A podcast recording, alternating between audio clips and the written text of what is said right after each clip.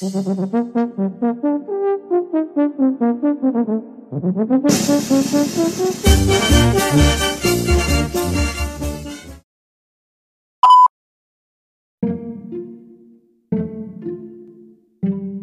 and White Project, un podcast producido por JLRC Music.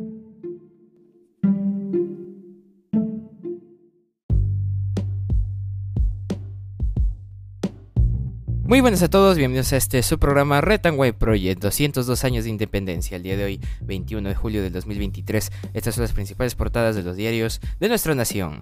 El diario La República en portada, 19J, adelanto de elecciones es la demanda central. Balance de la jornada de protesta nacional. De la movilización germina una coalición democrática al haber participado ciudadanos, organizaciones y colectivos de diferentes tendencias políticas, incluyendo de centro y la derecha según los especialistas. A un nuevo régimen político le responde una nueva oposición democrática, plural y nacional. El régimen pierde el relato de la estabilidad y punto político territorial, dice el analista Juan de la Puente. Sada Goray ofreció soborno de 10 millones de soles. El fiscal Freddy Niño sustentó la acusación contra la empresaria inmobiliaria sobre la base de confesiones de sus cómplices. Juez constitucional anula la compra de Epensa por El Comercio. Declaró fundada demanda de amparo que presentaron ocho periodistas. La próxima semana se definirá temporada de pesca. Nueve distritos de Arequipa afectados por cenizas del volcán Ubinas. Partidos no gastaron todo el financiamiento que les otorgó el Estado. Docentes preocupados por pase de competencias de educación se oponen a que las asuma el municipio de Lima. Y clásico, Cueva será convocado por Salas para jugar ante la U. Diario La República en portada. En portada del diario El Comercio, chats confirman que Heiner Alvarado pagó deuda con Coima de Goray, sobornos de la empresaria durante la gestión de Castillo. Según conversaciones de WhatsApp, el ex asesor Salatiel Marrufo gestionó el pago de una deuda de 7 mil soles que tenía Alvarado desde el 2017. Se usó el dinero que la investigada entregó para beneficiarse. Marrufo dice que hizo el pago a Henry García Guevara en octubre del 2021, afuera de la sede del Ministerio de Vivienda. Alvarado contrajo esta deuda con García cuando era funcionario en Amazonas. Protesta no impactó al país en el ámbito macroeconómico, dice titular del MEF. Mantiene optimismo sobre la tasa de crecimiento en julio. Balance, cierre temprano de algunos comercios por temor a marchas causó daño moderado pero no significativo, agregó. Archivo del comercio cobra vida con Cuenta la historia. Pronto se entregará la segunda temporada de la serie web con Gonzalo Torres. Hoy se presenta el proyecto de digitalización del archivo en la FIL. En la página 22 del diario El Comercio, cara y sello, ¿qué perfil debe tener el nuevo titular del Congreso? Con Claudia Chiroque, periodista, y Robert Villalba, analista político. Venció por la mínima a Irlanda. Australia rompe récord de público en debut del Mundial Femenino. Emisiones de cenizas del volcán Ubinas llegan hasta Arequipa. Se registró nueva explosión. Mauricio Fernandini pierde opción de acogerse a beneficios. Postura de la Fiscalía. Hoy seguirá la audiencia de pedido de 36 meses de prisión preventiva para Goray y Fernandini. Fiscal sostiene que periodista habría omitido información relevante y no colaboró con la investigación tras ser detenido. Diario El Comercio en portada. En otras portadas, el diario La Gestión produce planteo un reactiva pesquero por 500 millones de soles. Discutirá con el MEF monto dirigido a embarcaciones de madera para Lancho Beta. Titular de la producción, Raúl Pérez Reyes, afirma que podría haberse una temporada de pesca corta. También dijo que en el programa Compras Mi Perú redefinirán reglas para priorizar calidad antes que precio. Y en portada del diario Depor, su diario de deportes, salen al ataque.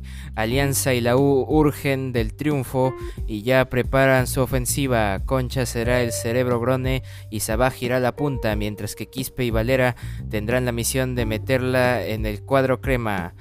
Todo va quedando listo para el clásico Alianza Lima contra Universitario de Deportes. Messi debuta y tendrá nuevo socio.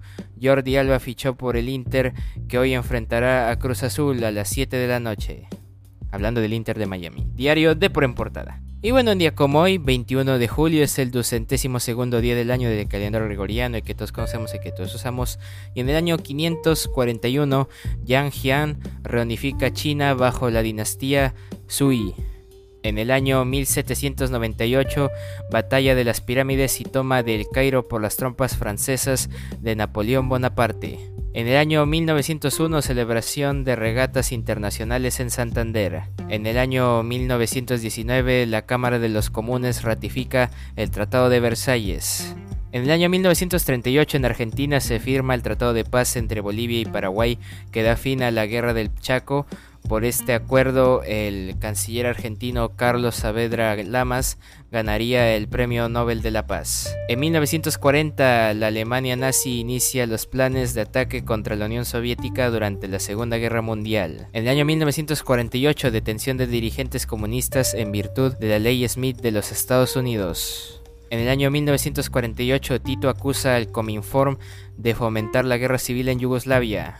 En el año 1969, a las 2.56 hora internacional coordinada, Neil Armstrong, comandante de la misión Apolo 11, pisa la superficie lunar y poco después lo hace Buzz Aldrin. Son los primeros pasos del hombre sobre la luna. En el año 1986, el primer ministro israelí Simón Pérez visita Rabat para entrevistarse con el rey Hassan II de Marruecos.